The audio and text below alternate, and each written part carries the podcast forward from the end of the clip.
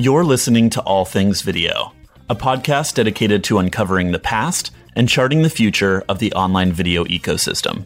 This episode is brought to you by TubeBuddy, the complete toolkit for YouTube channel management.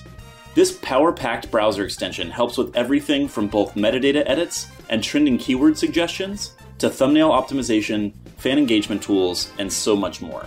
Visit TubeBuddy.com to meet your new best friend on YouTube. You're listening to All Things Video. I'm your host, James Creech, and today's guest is Roark Bose, Director of Content Management at Omnia Media. Roark, welcome to the show. Thanks for having me, James. Appreciate it. Excited to have you here. Let's travel back in time a little bit. You got your start in digital by working at Zefr back in 2012. How did you find your way to Zefr? It was an, it's an interesting thing because, uh, as you well know, even as recently as uh, I went to college, which I say recently, it was almost 10 years ago, you couldn't really train for this kind of job. There wasn't enough out there. So everybody kind of came from different media backgrounds. So I had been interning and working at more traditional media companies, doing pitches for scripts and things like that. And the Zefr thing was a blend of, of those two worlds in a way, right? Because Zefr does all this content protection for major movie studios, for big time publishers, labels, all that kind of stuff. So the position essentially called for someone that knew a lot about those things and specifically was going to be able to help them with their launch into the professional sports uh, world as far as that pertained to, to, copyright and digital rights. So that's how I got brought in there, and I, and I started there, yeah, about four years ago, five years ago, maybe longer. I don't know. You lose track of time in the time tunnel of digital media. But yeah, so I, I went in there. You know, I think when I was a boy, I dreamed of naming DVD chapters. That was my dream. I would always fall asleep to Road Trip on the TV and be like, "Who got to name the chapter?" Where you know EL finally steals a car or whatever it is. But that always fascinated me, which was kind of funny. Instead of bringing that back to Zefr, I did a lot of uh, metadata identification, a lot of putting information into the containers that that became assets and things like that. So I, I got to live that dream, if only in a very boring, efficient, though necessary way at the, at the dawn of the clash of media and new media. So early on, nerding out about video metadata and content mm. ID all the fun things YouTube has to offer. Yes. And yes. then you made your way to Fullscreen. I did, yeah. And the, my last project that I did at Zefr was really great, actually. We had to watch. They were preparing to ingest every episode of Saturday Night Live into some some international platform. This was shortly before I think they put all of it on Hulu. So my uh, coworker and I were tasked with we had to watch every SNL skit ever, and we had to tag them with like every actor that appeared in it, and the names and titles and all that. So that was great. Uh, but then after doing that, I was kind of burned out on metadata. So I moved over to Fullscreen. Full screen, the position was more uh, viral content identification and then the rights that pertain to that. I worked under uh, Ryan Bozak, who you had uh, here on the program not long ago. Highly recommend it. It's a good listen. I checked it out. And uh, yeah, Ryan's great. So I went over there and he sort of took my knowledge from this basic, you know, sort of do what you're told, put this information where it goes uh, at Zefr, but they weren't necessarily telling me the whole story. I wasn't involved in, in sort of a strategic capacity. But then at Fullscreen, I was able to do that. And working with Ryan and his team, uh, got deeper into the actual the digital rights side of it, the monetization, and then working with YouTube and working with creators. So that really opened up a door to, you know, understanding this world in a way that I certainly didn't before and that was all pre Otter Media acquisition, you know, before the SVOD launch and all the things they're focused on today. So, yes. what was Fullscreen like back in those early days? Yeah, I mean, I was I was there when they announced internally that SVOD was going to be a big part of the future. When they started talking about those plans, and we had presentations on how that was going to look. So I was there at the, the infancy of those things. But yeah, it was different. Much like a lot of people all that time ago, three years ago, there was a lot of push toward getting content that was found off platform and then monetizing it on the YouTube platform. So we had a team that was working to find viral clips or find uh, clips from Russia of everybody's dash cams of them hitting various animals or, or, things that the dash cams pick up there. Those kinds of things and licensing them, licensing them and then monitoring them, almost a Jukin model. Uh, so that was a division that Fullscreen played around with for a while. And was that successful? I mean, what do you think about the content licensing, content acquisition business? Sure. I mean, I think for its time, it was pretty successful. Uh, certainly among Viners, Fullscreen had the best representative of the biggest representatives of people in the Vine community. King Bach, guys like that, who were you know growing uh, growing across multiple platforms, even though they were really only focused on putting content out on one. So I think for that specific time period, it was pretty successful. I was involved in that until I left. I mean, until I left, it was going well. I know now since the guy who was running that division went to Jukin, which makes sense. I don't know that that's as big of part of Fullscreen's plan as it once was. Again, like you said, with them focusing on SVOD and, and all the creators that they have in their network, I think that's something that they focused on less, but certainly at the time it made a lot of sense. And I just noticed an overall trend, I think, across all these kinds of companies where there was this rush to, to get that content uh, like we've got to get Viners and we've got to get these guys on Instagram to make sure that we can monetize them on YouTube. And now, you know, of course, we see where Vine has gone. So I think that the answer is that nobody's really successful doing that specific business now. But at the time, it was an interesting idea. So, what do you think about that? If platforms like Vine have a shelf life, or you know, maybe people didn't forecast that Vine was eventually going to be shut off, does that mean that these are short-term arbitrage opportunities, and that folks like Collab and Awesomeness and Fullscreen who rush into Vine early were able to make a lot of money, and then and then that ebbs and flows? Or do you think that they can parlay the talent they discover there into bigger media opportunities?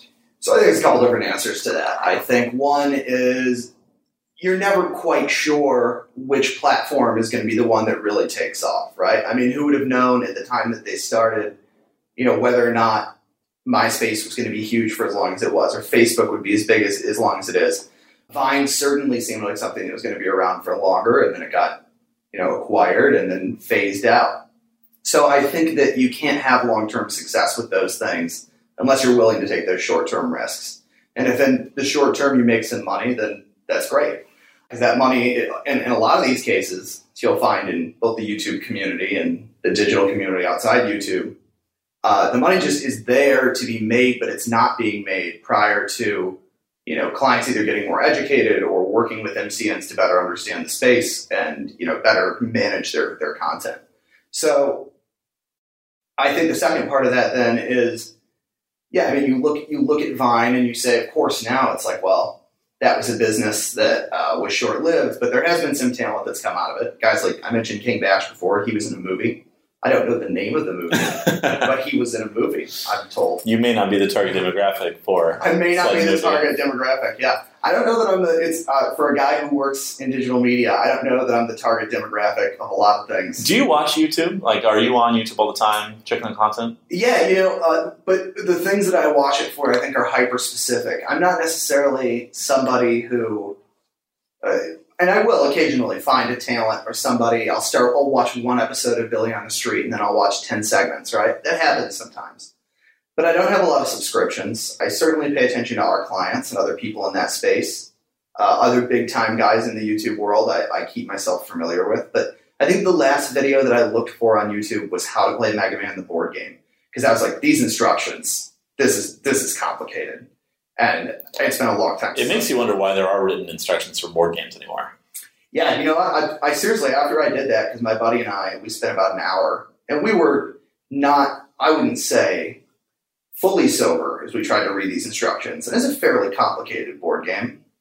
And then we watched the video and it made so much sense and it's for stuff like that it's like oh dude just throw a URL on the back of the box now. But yeah, it's so I don't know. Yeah, I don't know that I'm the specific target demographic of a lot of the stuff we do. But it's hard to say. I, I'm often surprised at things that I enjoy, or you would think I more often you know, as someone who likes to play video games, you would think I would watch more of our gaming videos.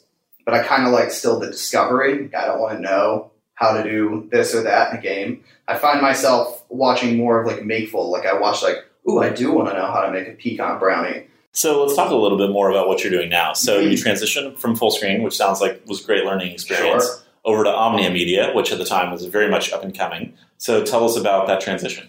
Yeah, yeah, and I think to put some context for your frequent listeners about where I jumped on board, uh, in the episode where you had Rico Moore around, Rico talked about how he had talked with Timur and they talked for a while, and then they worked at a Starbucks, and then they got their first office. So I was the seventh employee, so I came along in that first office right about the time that the company was getting so big, well, so big. They were getting big enough that they realized they needed someone full time to be hand- handling rights and to be handling just daily operations on YouTube. Uh, they were it was sort of a group effort at the time. Uh, so when I was brought aboard, uh, needless to say, there was there was work to be done. It was in many ways uh, sort of a trial by fire, which was great for me. I remember I got over there, was looking at the situation. You know, there were things to be handled, there was stuff to ingest, and all these programs I hadn't used yet. And, and I looked at it at first, and I was thinking, like, oh man, this is a this is a, a task. But we we recovered, figured it out. I learned a lot from that process, working with various creators as Omnia started in music. So I worked with like Romanian pop labels to Spanish Christian music to underground hip hop to like Wyclef, guys like that, like all guys like that. Literally everything couldn't be more different. It was an interesting time in a, in a transition, and I was the seventh employee then. Who hired you back then? Was it Timur? Was it Luke? It was Timur, Luke, Rico, and uh, a guy named Tom, Tom Kozik, who was there for uh, a couple of years. He was the COO. He now uh, is the VP of loyalty for Marriott. So he has pivoted to do something quite different. But uh, yeah, he was a great guy. So there was a good team back then, and that's who brought me on. And now the entire company has changed around me. We have a different executive team. Austin, who's our head of gaming, is the only other person who was there when I started, and he was working remote at the time. So it's funny, actually, if you Google Omnia Media, there's a picture, and the picture of what's supposed to be like the people in the company, I'm the only one who's left, and it was like my third day at the time. But the company has grown a lot in that time, legitimized itself on a global scale. We've shifted, obviously, from music is still very important to us, but I would say that we're known as a gaming network uh, first. And we also have a, a, much bigger footprint in a lot of O&O uh, in our Makeful vertical, you know, DIY and beauty and, and all the things that go into there. Now that I am obviously the target demographic. But uh, yeah, so it's it, it, has been a fascinating time to watch an entire company change around me. In many ways, it's sort of the uh, if you watched, of course, the, the 2002 remake of The Time Machine, you'll remember a scene where Guy Pearce is in his time machine and he's watching everything change around him. So it's a lot like that. So, what made you interested in moving from Fullscreen, which at that time had been a very big and growing established media company, yeah. to an upstart like Omnia? I think it was the challenge of it. It was the challenge of getting more opportunity, the challenge of seeing what I could do thrown out there without, you know, someone like Ryan to help me, right? That's you know it's a compliment. I mean, that's a big compliment to him. Is he was a guy who you know he's so good at what he does, and he's great at managing all the assets they have. Uh, so I knew that that was a position that was never going to be available at Fullscreen. Uh, so the only way for me to move up and to make my way up in that particular this line of work that we do was to find another company and grow with that company. And it was beneficial both for them and for me to get that experience and to grow with them the peaks and valleys that come with a company that that grows from that amount of people, from seven people to now, I think we're around 50. And of course, like I said, the roster has changed. It has been a unique experience and uh, something that, that I don't regret doing. It was, yeah, it's the, the challenge that drew me to do it and to do something new. And at the time, there were a lot of these companies that were popping up, and many of them were short lived so I think maybe the hardest part about it was just deciding whether or not this was one that I thought was going to be particularly short lived. And it turns out it had great staying power, which is good. So you mentioned a lot of the challenges, both at a structural corporate level, but also maybe on a day to day perspective. What are some of the challenges you face today? Sure. I mean, I think that they're still dealing with a lot of the myths about how digital rights is managed, both from the creator side, from an executive side from like a corporate when we report to, you know, the, the parent company, the old lovely parent company, by the way, up in Canada, then, you know, also with the community at large. So dealing with a lot of those things, like helping dispel the myth that no, YouTube is not out to get you. No, they don't have a secret team of people who are like tracking this individual word and trying to remove it. You know, helping people really understand that uh, you know it's a flag based system and that the things that might arise. YouTube's constantly changing their, their community guidelines and their rules, usually for the better. I'm of the opinion that most of the changes that they make are great for the community. Most of the time, it's pushing the community towards being more, seen as a more legitimate platform for people that, for whatever reason, already don't see it that way. And you know, making sure it's a safe community for everybody uh, in terms of their community guidelines. So that is something I have to deal with. You know, you have creators that may skate that line a little bit, a little bit too tight sometimes. Some might be putting it generously. That I, I would say so. Sure. uh, there's there's definitely things that uh, they more than challenge the establishment's new rules, and will test them.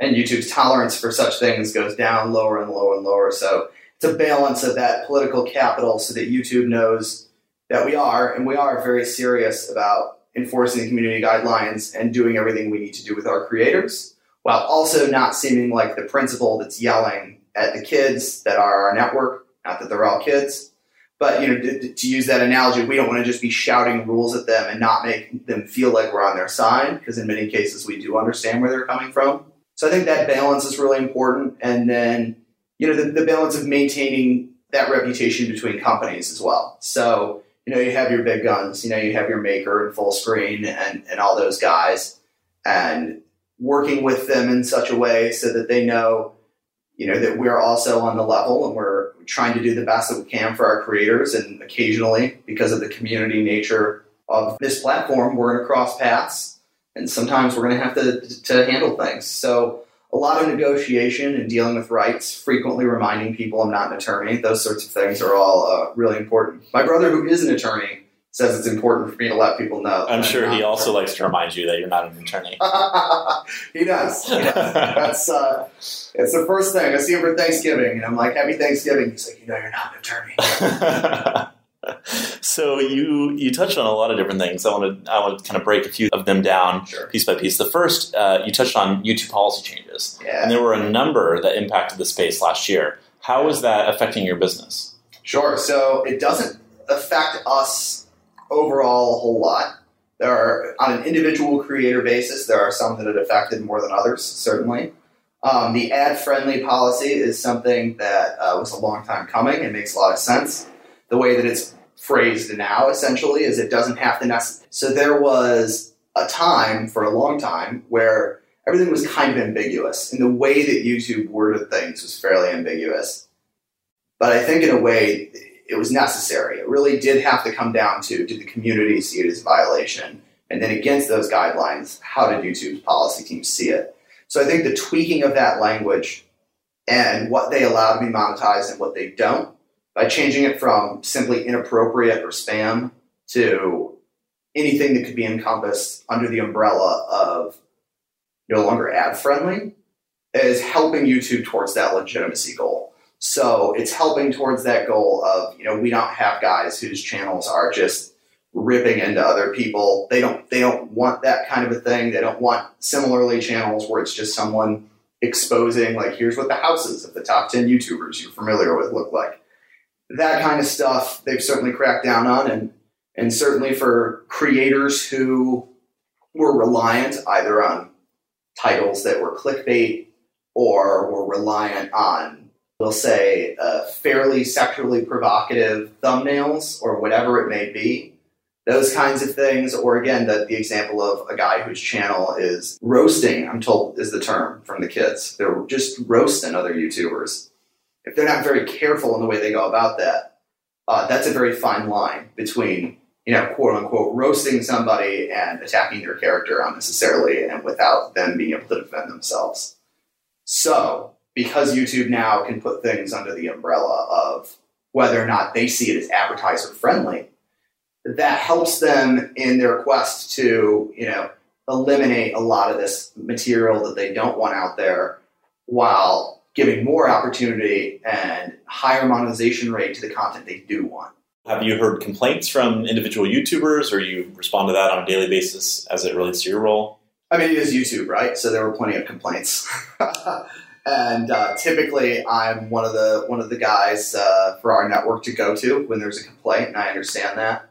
Um, I help sort of bridge that gap of understanding between you know what YouTube wants and what's going on over there, how our company policy plays into that, and then speaking with the guys themselves, the, the creators. So, Yeah, there were complaints, but you know what? Actually, there were uh, there were less than I anticipated for that that particular issue. Uh, I would have suspected there were quite going to be quite a few more, but most of the creators, you know, to their credit, saw that there was a change. They saw they had you know a video or two that suddenly wasn't monetizing anymore, and rather than you know just complain about it for days on end, they're like, all right, well, I'm going to pivot my strategy, and this is how I'm going to do it. Good. Which, which is a huge benefit, I think, of you know the way that Omnia does. Uh, we structure our company in a way that's a little different than a lot of the MCNs.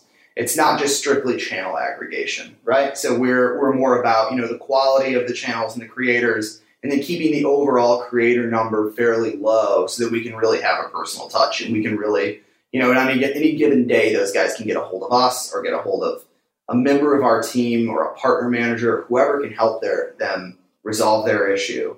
Uh, so because we're sort of small and mighty in that way, I think we have around a thousand creators right now, but well over two and a half billion monthly views. Because of that, we can be fairly intimate with our clients.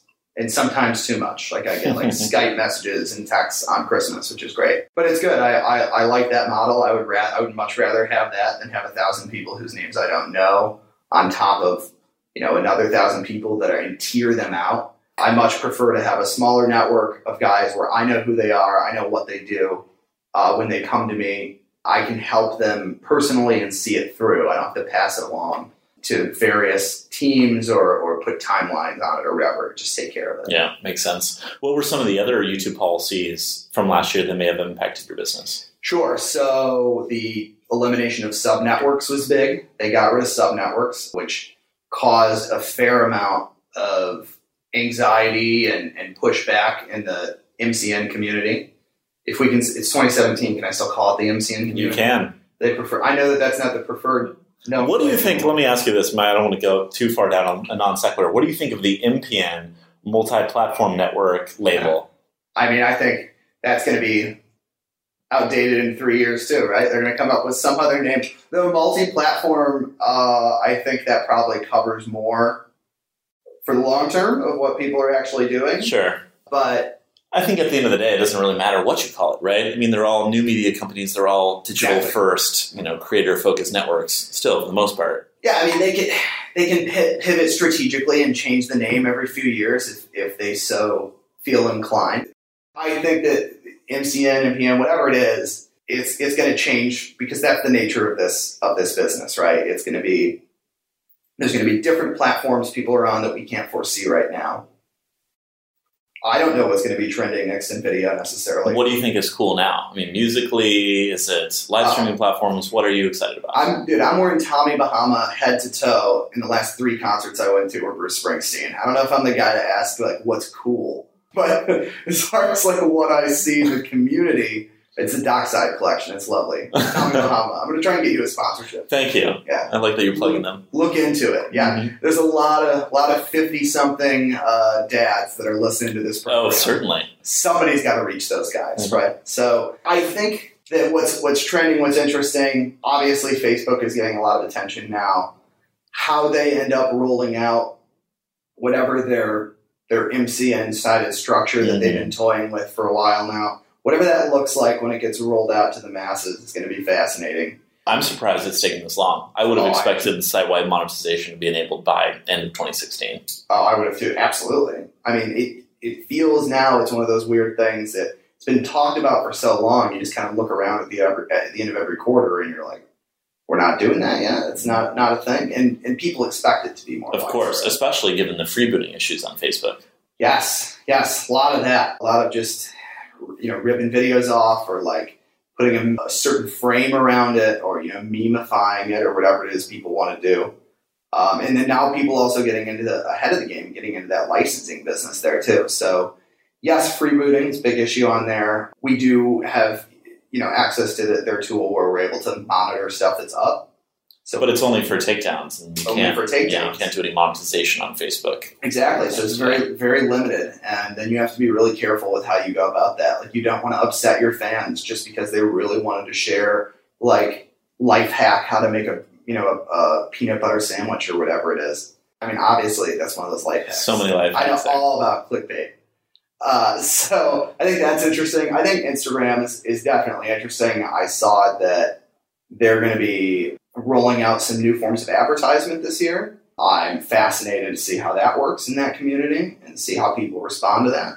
Pinterest and Amazon also getting into the video game. Yeah, yeah, yeah. Pinterest, very interesting. Uh, Amazon, uh, we've done a little work with, done some delivery there. Uh, they've got a, a, pretty friendly user platform there, and I think something that uh, there could be more. Obviously, those are sites that benefit from they've got a built-in crowd and, and the nature of the content that they put up if it's done correctly and, and strategically, I think that they're going to, you know, I think especially with the, the Pinterest thing, I think it can be huge. You have a pretty big women's lifestyle vertical at Omnia, and you touched on some of the DIY content around the yes. Makeful. BeMakeful.com. There we go, O and O brand. So it seems like a natural avenue to, to leverage Amazon and uh, Pinterest for those kind of types of creators. Yeah, I think so. And that's obviously, you know, just knowing what I know, you know, I'm married, so I was involved with, I was on the front lines as my wife planned our wedding. And I know how critical Pinterest is. I know it's a, it's a key asset for, for people to have. And I even have occasionally used it to find a recipe or to, you know, figure out how to put my comic books in a cool uh, setup, you know, whatever it may be. How do I backlight a Megazord? I don't know. Let's find out. Uh, so yeah, I think that that is a, it's it's a really a great platform for video if it's integrated in the right way. If it's not obstructive, if it's not taking people out of the experience, and it's just enhancing that experience, I think that that you know could really take Pinterest to, to, to another level. What do you think about the e-commerce and affiliate marketing opportunities, and even the shoppable video overlay potential for those platforms? You know, I don't know at this point. It's it's very interesting to look at it and speculate on how people might go about you know the right way of utilizing those kinds of opportunities. I think that video overlay it's going to come down to the way people want to make their money and the way that people are consuming it. There's this balance, I think, with anytime you're rolling out new features and anytime you're expanding a product that people love and people are passionate about and they're used to how it works anytime you change that, especially when they when they sense that monetization is part of the incentive for doing so, you have to be really careful because I think we've all seen the reactions to anything where you know when people when YouTube was like you can do ad free if you pay, and people are like, but I was raised on free YouTube, things like that. You know, it's always I'm going to be interested mostly to see how the community reacts to those changes. I got an interesting question when I was I was speaking at the RAPA conference in Korea three weeks ago, four weeks ago, something like that. So I was over there. It was very interesting. It was about half industry professionals, mostly from Asia, a couple from Europe, and then half students. And the biggest university in Korea put this on mostly so that their students could be exposed to this as an industry and to know this is you know also for us to mingle um, professionals amongst each other, but mostly it was for all these students so that they had the opportunity to hear from people in this business and to learn about it and to consider it as a viable you know career path because it is it's a thing that exists now and probably isn't going away for a long long time. So one of the students asked why does there always have to be advertisements and why do they have to do brand deals? And basically he was like why can't they just be pure artists? And i was like well anytime something gets big enough where people are going to be making their it's their livelihood. That's their career, whether it be the creator, people working with the creator, all those things that come with that. We would all love it if all of our favorite YouTubers were just street poets that like didn't have to eat or pay bills. That would be great. But they have to make money, and the people working with them to help them make better content, they have to make money. And that's the only way to come to a compromise is to find, you know, various ways on whatever platform you're on to to make those advertisements organic and as uh, unintrusive as possible. Unless it's sponsorship driven or some other business sure. model. But yes, you're right. I mean, YouTube and all these other platforms, for the most part, have been have grown up and been driven by brand dollars, whether that's directly through brand sponsorship opportunities or through the ad supported model. Yeah, exactly. So yeah, I'm always I'm always I have my own uh, guesses how things will go and how communities will react. Let's hear about them. Well, one, I think that the, I think the first stage is always a strong reaction, no matter what it is. It could be a very small change and people might overreact. It could be you know, something that just generally obstructs the way that they're used to navigating a platform. And, and people are, you know, in many ways, uh, creatures of habit. I mean, you look at, look at, talk to anybody the, the day after a new iOS drops and just listen to the people like, I can't open my phone. It's awful. And just it, people flip out about it. And then, as I alluded to earlier, when people suspect that greed is involved, by greed, I mean people being able to make a living. When they suspect that's part of the equation, you watch how people respond, and it's and it's tough. But creators will find a way. So, great example: somebody who I've always who's in our network and who I've always felt was a really good example to the community on the way to go about things. We have H3H3 in our network, and Ethan. You know, whether it's rights disputes, whether it's been his own studio or his dealings with people publicly or whatever it is, he's always found the sort of the right way to handle it and the right way to make sure that he's still authentic to the community. You know, he's open, it seems like, about the way that he goes about his business and, and obviously, you know, has to make a living doing it. But then he also does a lot of things like he works with, you know, a group to just pool money for people who might be bossed around by bigger rights owners. And he collected all this money and it's for YouTubers who have fair use disputes, where they have legitimate fair use disputes but they don't have the means to fight somebody who comes after them, like a major studio, if they disagree. Things like that, I think, are really important. Uh, that's sort of off topic from Pinterest and, and advertisements on Pinterest, but so that's still very interesting. Yeah, that's where it, where it took me. There we go. So, do you have any channels of your own? Not really. I have a couple videos that I've posted, like test videos. I think the only two that I have out there right now are I did an edit of some gameplay from Arkham Knight where I replaced Kevin Conroy's voice with Adam West. And then I added like the pow, bam, and like the old school sound effects. Uh, so I have that video out there. And how's that performing? It's I three, four thousand views. Wow. Yeah. Serious. So that's out there. And a lot of angry, like it's clearly not a leak of the actual game, but in the title, uh, as per per YouTube uh, unwritten rules, I was like 1966 bat mode leaked and so many people are like, this is not real. Why would you put that? You're terrible. And I was just like, oh, I thought like it was obvious that I edited it poorly. So I have that video.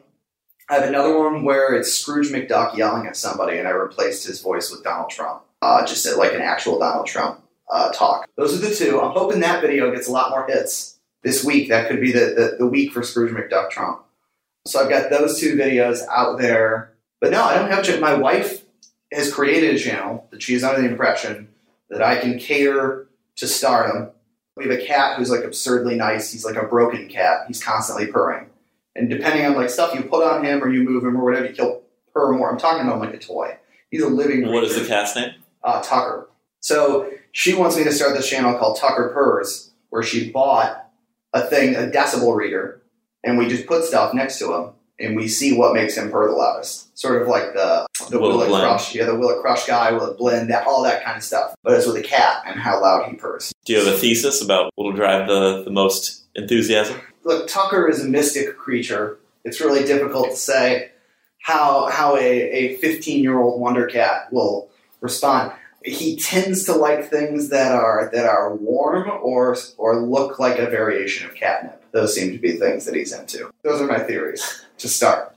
Earlier on, you also alluded to the fact that things changed within the business now that you have reporting responsibilities to a very lovely Canadian parent company. Beautiful, Toronto, Canada. That's right. Blue Ant. Have you spent any time with Blue Ant up in Toronto? I have. Very I nice. have. Lovely office, lovely people. Good, So- good on you, Blue Ant. uh, no, it's uh, it's very nice up there, and I grew up very close to uh, that part of Canada. I sort of understand the people up there. You know, it's like sort of going back home when I you like hockey, they like hockey. Well, they like the Maple Leafs. I wouldn't call that hockey. This is true. Oh, wow. Shots fired. Even though they're actually pretty good. This They're pretty good.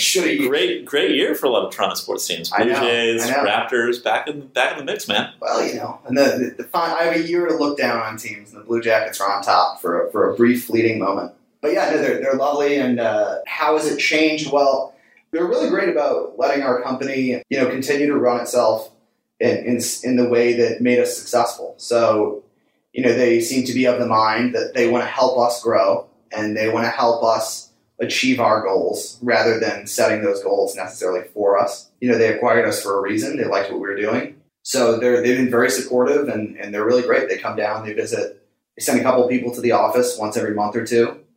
And I've been up, I think, twice, not for a while now, but been up twice. And uh, yeah, they're great. So it's a it's it's a pretty big traditional media company out there that wanted to be less traditional, and now you know we're helping them achieve that, and they're helping us uh, to achieve some of our bigger goals with uh, you know our O and O's and, those kinds of things. What does the future hold for Omnia Media? Uh, good things, good things. Continued growth. I think you'll hear. Uh, I, I think when you hear the, the kinds of things that we're planning on doing in the future, you would hear from a lot of different people that are in this space. Uh, would say that we're going to focus more on O and O properties. We're going to focus on expanding the, the platforms uh, explain, that, that we are capable of helping our clients on and monetizing on, helping expand their reach, you know, working with various companies to improve our own operations. Paladin's a good example. You know, those sorts of things, just being smarter about the way that we run our business, creating more content, working with our clients to help them create more premium content and expanding, you know, to, to being truly an MPN so those sorts There's of that word again. There's that word. It's 2017. It's everywhere now. You can't fight it. Yeah, I think that our plan to grow is is quite similar to a lot of the other MCNs that that have managed to stick around and continue to be viable. You know, there, we may have tweaks here and there, less focused on SVOD than than some, more focused on uh, an O and O brand that is maybe not as YouTube centric as as our other creators or our other ONOs. But yeah, I mean, what the future holds is, is you know, things look good and the, the company has continued to grow and survive. Uh, it didn't disappear a couple months after I, I took the leap, which was, uh, of course, a concern.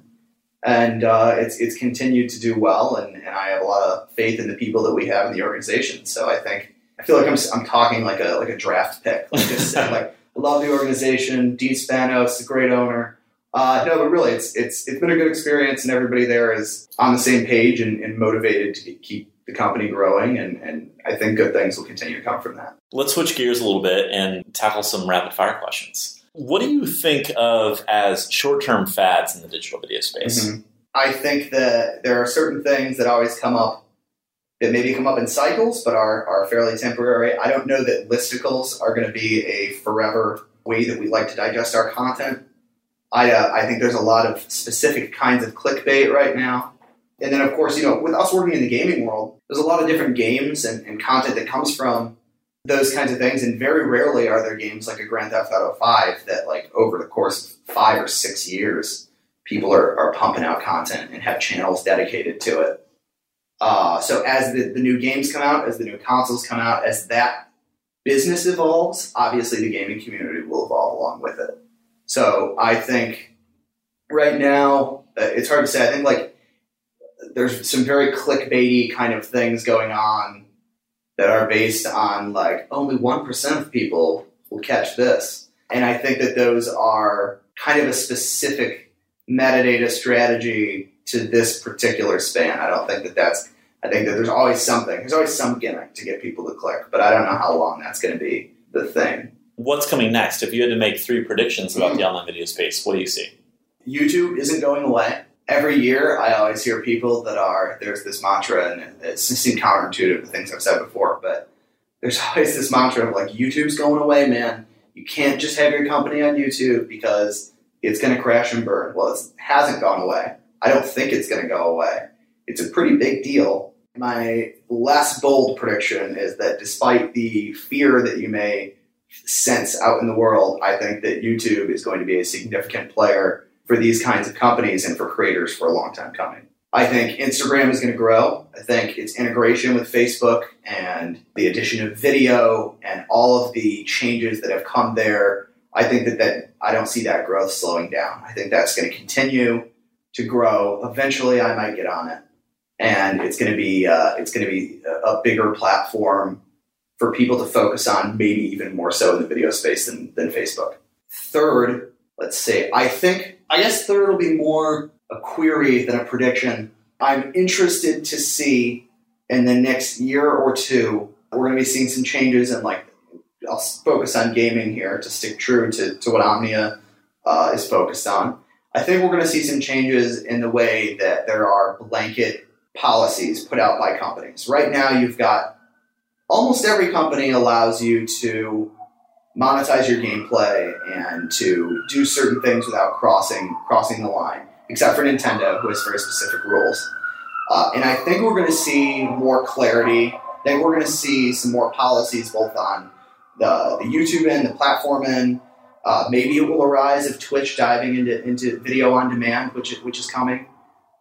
So I, I think we're going to see some evolution and some traction in terms of how those things are handled in the gaming community and where those lines are actually drawn, as opposed to creators now just having to be like, it's probably okay. A lot of people are doing it, or I saw on their website they said this part is okay. And we're already starting to see that change happen. There's management companies now for gamers. You can get an agent. There's all kinds of crazy uh, evolution that's happening and rapid growth in that community. And I think we're going to start to see some more specific rights and community guidelines put out there for that community so they continue to grow without there being that much ambiguity. What do you think of the Nintendo Creator Program? Mm. Has that been a successful effort? Do you think it will be followed by other brands or maybe other gaming specific companies? I don't think it will. I think it's for the gaming community, it's pretty prohibitive. I think that we'd see a lot more Nintendo content out there because they have a really passionate fan base. Mm-hmm. There's no doubt about that. But you don't see Mario walkthroughs. You don't see, you know, Splatoon gameplay or whatever because of the restrictions of, of Nintendo's program. So I don't think it will move on to more companies, and I think maybe eventually Nintendo will rethink it. So do you think that's actually hurt Nintendo more than it's potentially helped them? I think so. Uh, I think it would help them, especially if they lifted the ban a little bit. You know, they're releasing a whole new system, so when the Switch comes out, I think it would behoove them to allow the community to get that out there. That's the best advertising I think that there is now for that kind of content is let people see you know, gamers playing the game. Let them see how it looks. Let them enjoy it. Let them, you know, if they make a fraction of what you'll make on the game by by playing it, so be it. I think that, that it's just very restrictive now, and I think it's not to their benefit. If you were starting a business in the online video space today, what would you do? You know what the world is missing is those those hockey blooper tapes from the '90s. I'd bring those back in some capacity. Everybody just wants to see the fights. Just want to just hockey fights and bloopers. It's a it's a dual purchase. You know, you buy one VHS. You're gonna get. We're gonna go ahead and send you both VHS, and that's just the the gift of my business that I'd be giving to people. Only VHS though. Only Going back VHS. to analog. The, the business the business would be that people can go online and they cut together their own clip collection and then we make that VHS for you, and we and ship it to you once a month. So it's like a subscription service. So you do like you can pick your favorite team, and it'll be your favorite hits of the month or whatever it is. We'll throw some '90s style graphics, some you know some zany zigzags, and some burst type graphics. Uh, some Chumbawamba soundtracks. Exactly, some pink neon, whatever you know, whatever gets you going, and we'll just deliver that VHS right to your door. I mean, vinyl has made a comeback, so it has. Who's to say beta tapes and VHS aren't next? Who's to say Laserdisc? And where, where can people find out more about you and more about Omnia Media? I don't know how much more you want to find out about me. You're welcome to follow me on Twitter. It's at RoarkeB, R O A R K E B. Or you can uh, check out Omnia, omniamedia.co. We're also present on Facebook, all the other major social platforms. You can find us out there. And uh, what about your cat? Tucker, uh, there is. Feel free to subscribe to Tucker Purrs. It exists there's like graphics and things like that. But uh, but Tucker Purrs has not launched yet, uh, much to my wife's chagrin. so so we'll get that out there. I also when I give people my information, the other day I had an actual exchange with somebody. I don't know how relevant this is for you, but I'll share it. And they thought when I was giving them my email, when I was saying roarke at gmail.com, they thought it was roarke at gmail.com, then the at gmail.com. So I got this, someone, like, they sent me a screenshot on their phone. They're like, it's not going through.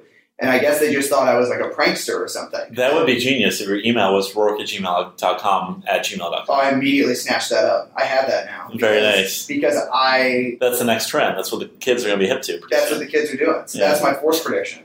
is that everybody's going to be doing, you know, it's going to be james at gmail.com. At gmail.com. That's the new way to get just your name, right? What about james at yahoo.com at gmail.com?